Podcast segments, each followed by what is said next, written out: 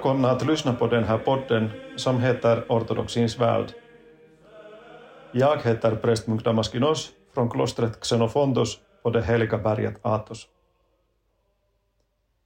I föregående avsnitt talade vi om att börja det andliga livet. Vi hörde hur människan ska resa sig upp om och om igen efter att ha fallit och alltid börja sin kristna strävan på nytt. Vi hann ändå inte tala om hur vi helt konkret bör handla i och med denna nya början.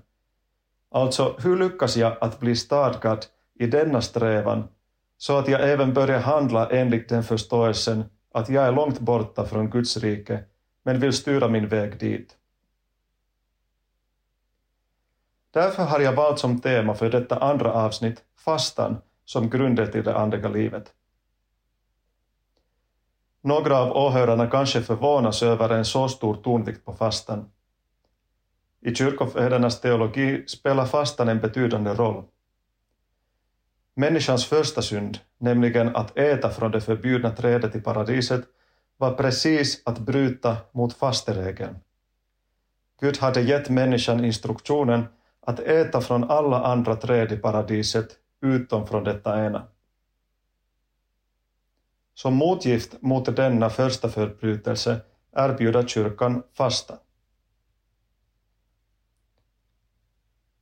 Fastan har många dimensioner, allt från praktiska, praktiska instruktioner till den teologiska förståelsen av praktiskt handlande. Först inleder jag med praktiken.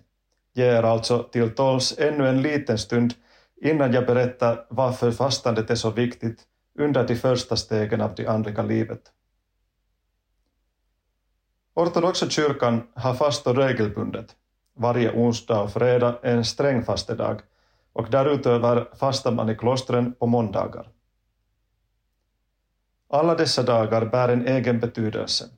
På onsdagar minns man förräderiet av Kristus, på fredagar korsfästelsen och på måndagar återigen änglar, eftersom de som strävar i klostren imiterar änglalivet.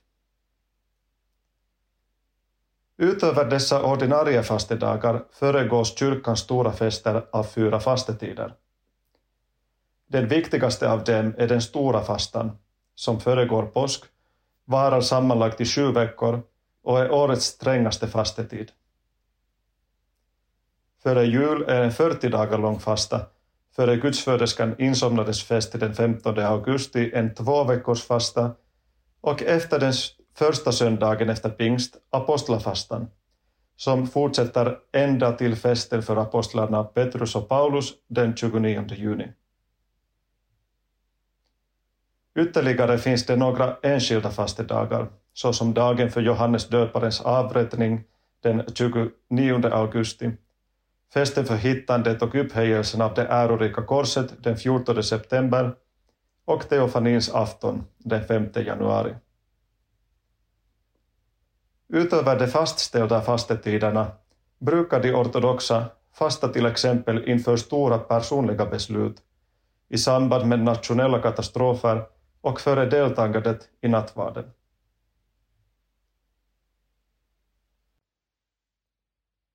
Beroende på sättet att räkna kan alltså till och med hälften eller två tredjedelar av året bestå av fasta. Men det finns skillnader i sättet att fasta. Den strängaste formen av fasta är totalfasta, då man inte tar in någon mat eller ens vatten. Så fastar de ortodoxa till exempel före deltagandet i nattvarden, i vilket fall totalfasta följs från och med föregående midnatt. En aning mildare form av den stränga fastan är så kallad torrskaffning, då man inte äter någon sorts kokt, stekt eller gräddad mat. Den vanligaste formen av fasta är så kallad oljefri fastedag och till exempel onsdagar och fredagar är sådana. Då avstår man ifrån kött, fisk, mjölkprodukter, hönsägg, fett och vin. I en sådan fasta kan det införas lättnader bland annat på grund av att en fest infaller på en fastedag. En mindre lättnad betyder att olja och vin kan användas, medan den mildaste formen av fastan tillåter även fisk. Kyrkokalendern som ges ut varje år ger alltid instruktioner för fasta för den aktuella dagen. Någon kanske tänker att fastereglerna verkar invecklade eller onödiga, men kyrkan har snarare fastställt dem för att stödja oss i vår strävan att fasta. Fastereglerna sätter grundramarna inom vilka var och en kan öka sin strävan enligt sina egna krafter. Kött och mjölkprodukter lämnas bort från dieten eftersom de inte enbart är dyra utan också tunga matvaror och får kroppen att bli aningen känslolös. Även fetthaltig mat får människan att känna sig tung och mätt.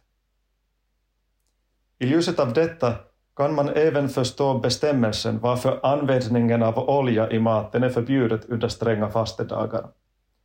Om man följer den oljefria fastan känns användningen av oljan under festdagar verkligen som en tröst mitt i fastan. Växlingar av fasta och fest och då och då lättnader mitt i fastan ger variation i rutinerna. Fastans viktigaste kärna är alltså att kroppen får vila från tunga maträtter. En annan sak är förstås ifall ens hälsotillståndet kräver att man tillägnar sig något av de förbjudna näringsämnena. I så fall kommer man alltid överens om undantagen med den egna biktfadern. Självklart kan man ju förtära fastemat hur mycket som helst också, och det är inte i enlighet med fastans anda att finsmaka enligt alla fastans regler. Att reglera matmängden är alltså även en del av fastan, men detta har kyrkan lämnat för var och en att bedöma. Den mängd mat som behövs beror ju bland annat på hur stor den kroppsliga ansträngningen är. Kyrkan lägger stor tonvikt vid fasteregler och vid att hålla dem. I kanonerna, det vill säga i de regler som styr den ortodoxa kyrkans liv, föreskrivs till exempel gällande medlemmar av prästerskapet att de förlorar sitt prästadöme ifall de inte håller onsdags och fredagsfastan varje vecka. Denna stränghet kan låta strängt för vissa, men det finns en djupare mening med att följa vissa regler. Det lär människan lydnad gentemot kyrkans undervisning och Guds vilja. Fastan är ett utmärkt sätt att öva i denna lydnad. I föregående avsnitt berättade jag hur Abba Dorotheos rådgav sina bröder att öva i att behärska sina egna begär med hjälp av små val i vardagen. Fastan erbjuder otaliga sådana valmöjligheter. När jag i butiken går förbi delikatesshyllan lägger jag inte en godispåse i varukorgen. När jag funderar vad jag skulle tillreda för mat använder jag hellre de livsmedel som redan finns i skåpet än att jag obetänksamt köper nya. Fastan får oss att bli medvetna om vad vi sätter in i munnen och på det sättet lär människan sig att ha kontroll över de egna begären. I det föregående nämnde jag att man tillåter lättnader i fasteregler till exempel på grund av hälsotillstånd. En sådan situation har bland andra de sjuka, de gravida eller småbarn som behöver mycket näring för att växa. Utöver dessa människogrupper behöver man inte följa fastan om man reser eller om man vill respektera gästvänlighet. Dessa två senare begrepp behöver ändå lite specificeras. Det grekiska ordet, som används om de resenärer som fastan inte gäller, betyder ordagrant de som går på en väg, alltså fotgängare. I dagens läge kunde man jämföra det med vandring eller cykling, alltså fysiskt tungt åkande av långa avstånd.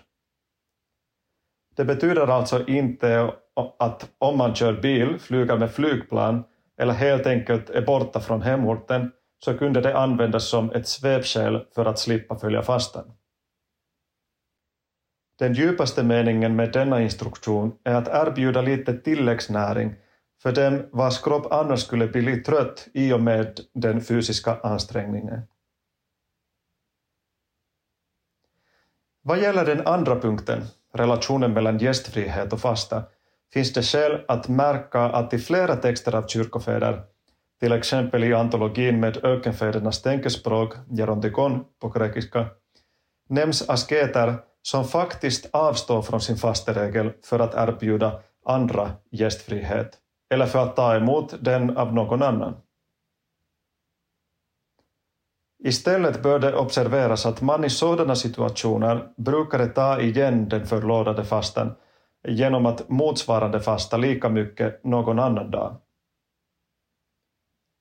Därutöver handlade detta avbrytande av fastan hos ökenfäder inte om att äta lyxprodukter, alltså kött eller mjölkprodukter. Det handlade snarare om att dölja den personliga fastan, alltså begränsningen av matens mängd från andra människor. Gästfrihet och fasta är alltså en kombination som kräver lite övervägningsförmåga av människan. En stor grekisk starets i vår tid, arkimandrit Epifanios Theodoropoulos, gav ett gott praktiskt råd om hur man borde förhålla sig till gästfrihet under fastetiden. Starets Epifanius säger att de fasteregler som kyrkan har godkänt är som ett minimum som kyrkan fastställt. Visserligen med dessa undantag som nämnts i det föregående, alltså hälsotillstånd och de krav som fysisk, fysisk ansträngning ställer. Att följa dessa regler är alltså inte att lyfta fram den personliga strävan, utan deras betydelse är snarare kollektiv. Vi stöder varandra i att följa dessa fasteregler. Det är alltså inte sakenlikt att man i ett ortodoxt hem bjuder på fastefri mat under fastedagar med hänvisning till gästfrihet. Starets Epifanios betonar att gästfrihet går före den personliga fastan särskilt, alltså en sådan fasta som kyrkan inte fastställt utan genom vilken en enskild troende av en eller annan orsak överskrider det minimum som kyrkans fasteregler anger. Sådant fastande handlade det även om då ökefäder tillfälligt avstod från sin fasta. Och även då kompletterade det den förlorade fastan i efterhand med hjälp av extra fasta. Om man under en fastedag ska bjuda in gäster till exempel för att fira namnsdag ska man enligt starets Epifanios absolut bjuda på fastemat, men maten kan vara lite festligare och tyngre än vanligt. Vad gäller de icke-ortodoxa hemmen måste man förstås ha finkänslighet i ärendet, beroende på situationen. Man kan även rådfråga sin egen biktfar om sådant. Min egen erfarenhet är ändå sådan att om man berättar om fastetraditionen och upprätthåller den framstår inte det i andras ögon som att man vill lyfta fram sig själv. Utan det bär snarare på en betydelse som liknar missionsarbete. Fastandet är en imponerande tradition, även i ögonen på sådana som inte annars är intresserade av trosfrågor.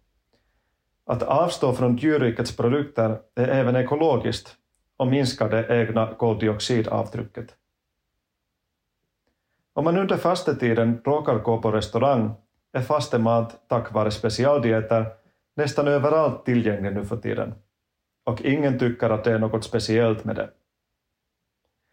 Även i mataffärer finns förmånligt tillgängliga produkter som passar i fastedieten och vars näringsvärden är på sin rätta plats.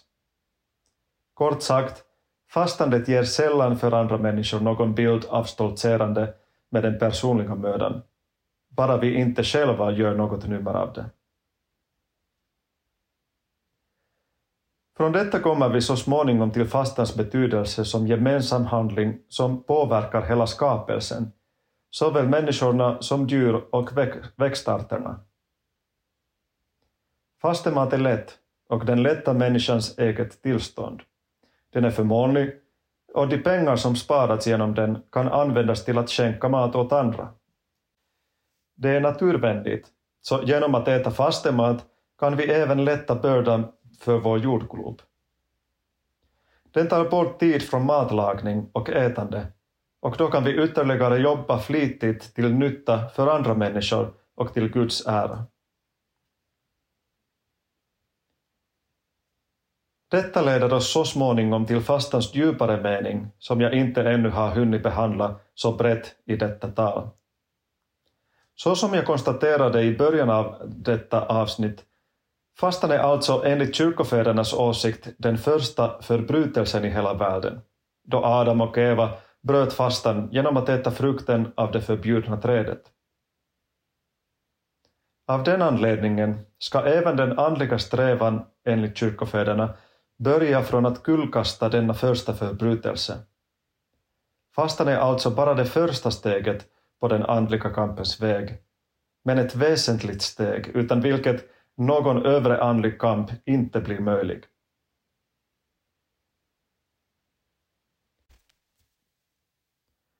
Fastans viktiga betydelse härstammar från Bibeln själv. Så som det har kommit fram är fasta i skapelseberättelsen enligt kyrkofäders tolkning ett grundantagande. Det är alltså det egentliga sättet att leva som Gud har skapat människan till. Såväl i Gamla som i Nya testamentet kommer fastan fram som ett viktigt medel för ångar som används för att blidka till och med Guds vrede, så som det hände i Ninives stad. I evangelierna förberedde Kristus själv för sin offentliga karriär genom att fasta i ödemarken i 40 dagar. Herren visade även att fastan kombinerat med bön är ett effektivt vapen mot onda andar. I samband med bergspredikan ger Kristus även instruktioner för fastan. Det ska leda till andlig glädje och denna glädje ska även stråla till andra. Som ett extremt exempel för fastande ges Johannes döparen, som lever i ödemarken på gräshoppor och vildhonung. Aposteln Paulus uppmanar i sitt första Korintierbrev äkta makar att stödja varandra även i fastan.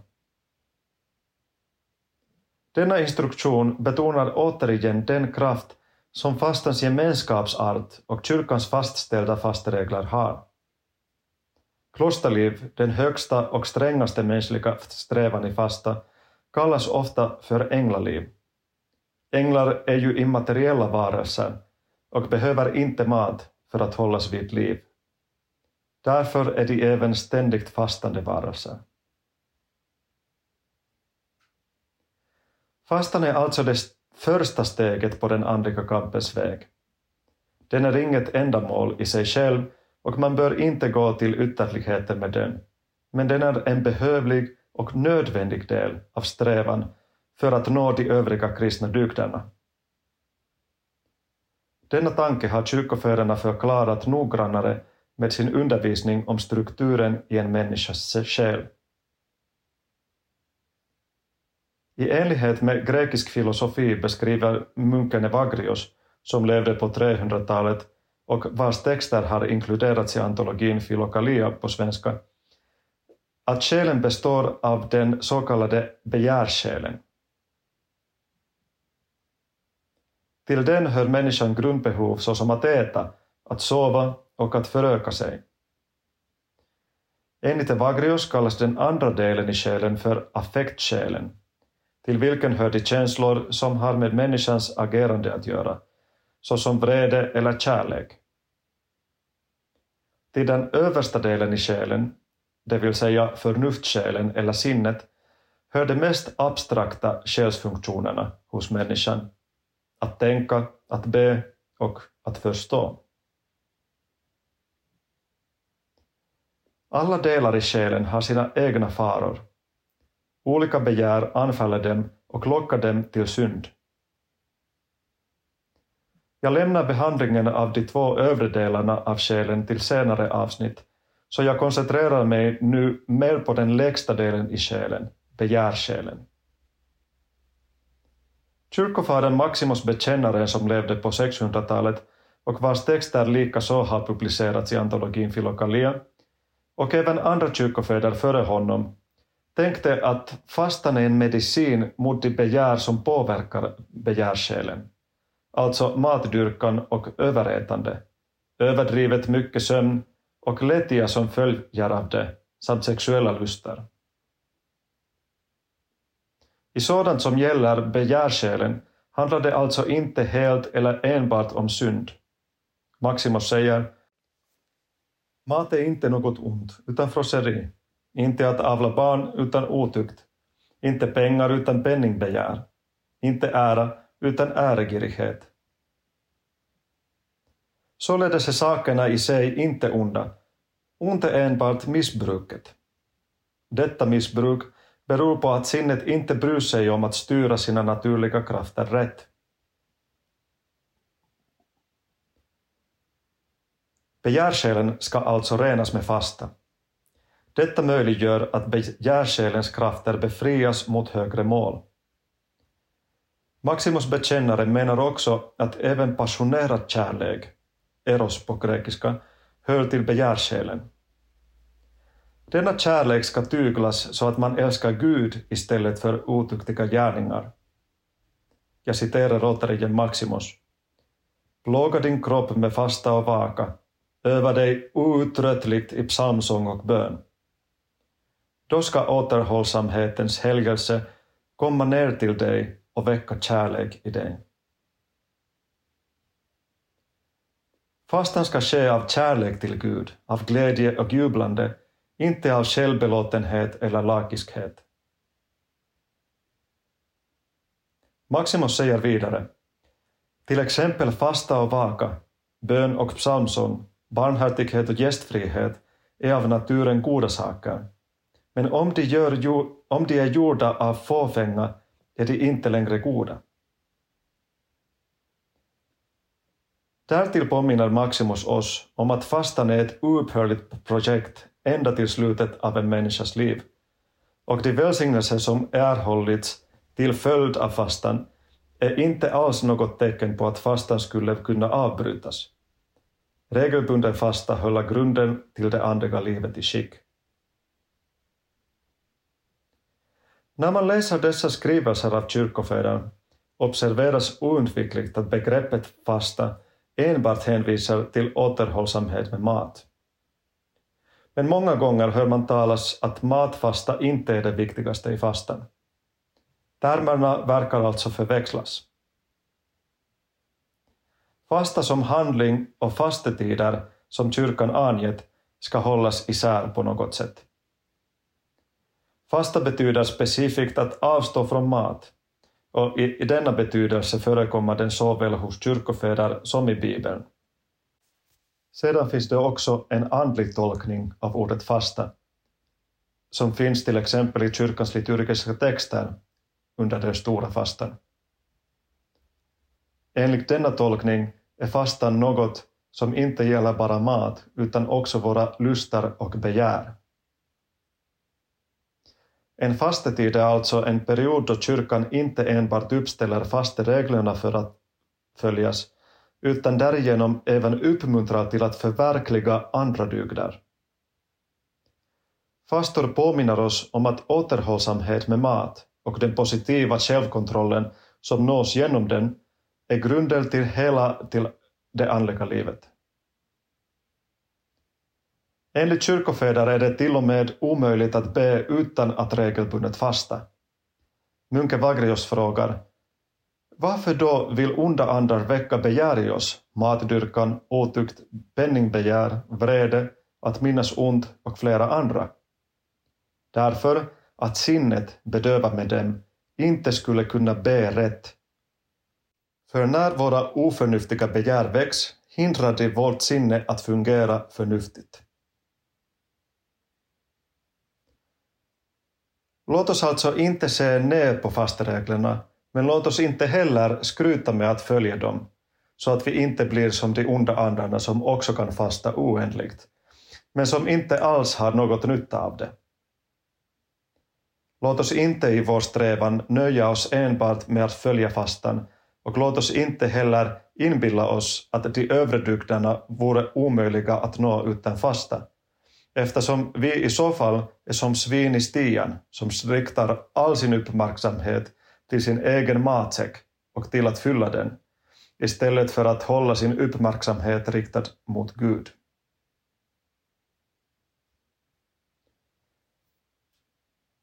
Respons och frågor kan gärna skickas via e-post. Adressen hittas på poddens informationssida. Jag önskar er alla en välsignad början på julfastan nästa vecka och krafter till strävan att fasta. Genom att träna oss med hjälp av fastan kan vi, eh, likt födelsegrottan i Betlehem, bli värdiga att låta Kristus ta sin boning i oss. Då blir vi verkliga Guds kär. Guds välsignelse till alla.